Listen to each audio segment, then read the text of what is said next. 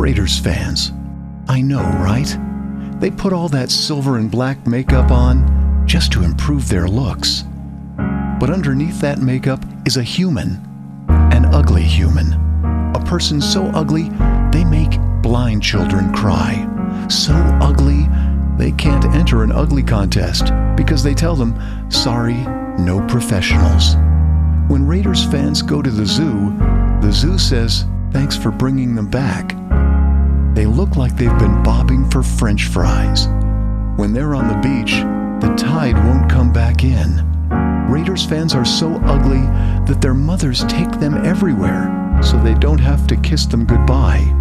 Those Raiders fans, they're human, just like you and I, but really ugly. Sad. Raider Hater Week on Nerf's LOL at 505. Fed by Illegal Pete's. Search LOLs on iHeartRadio.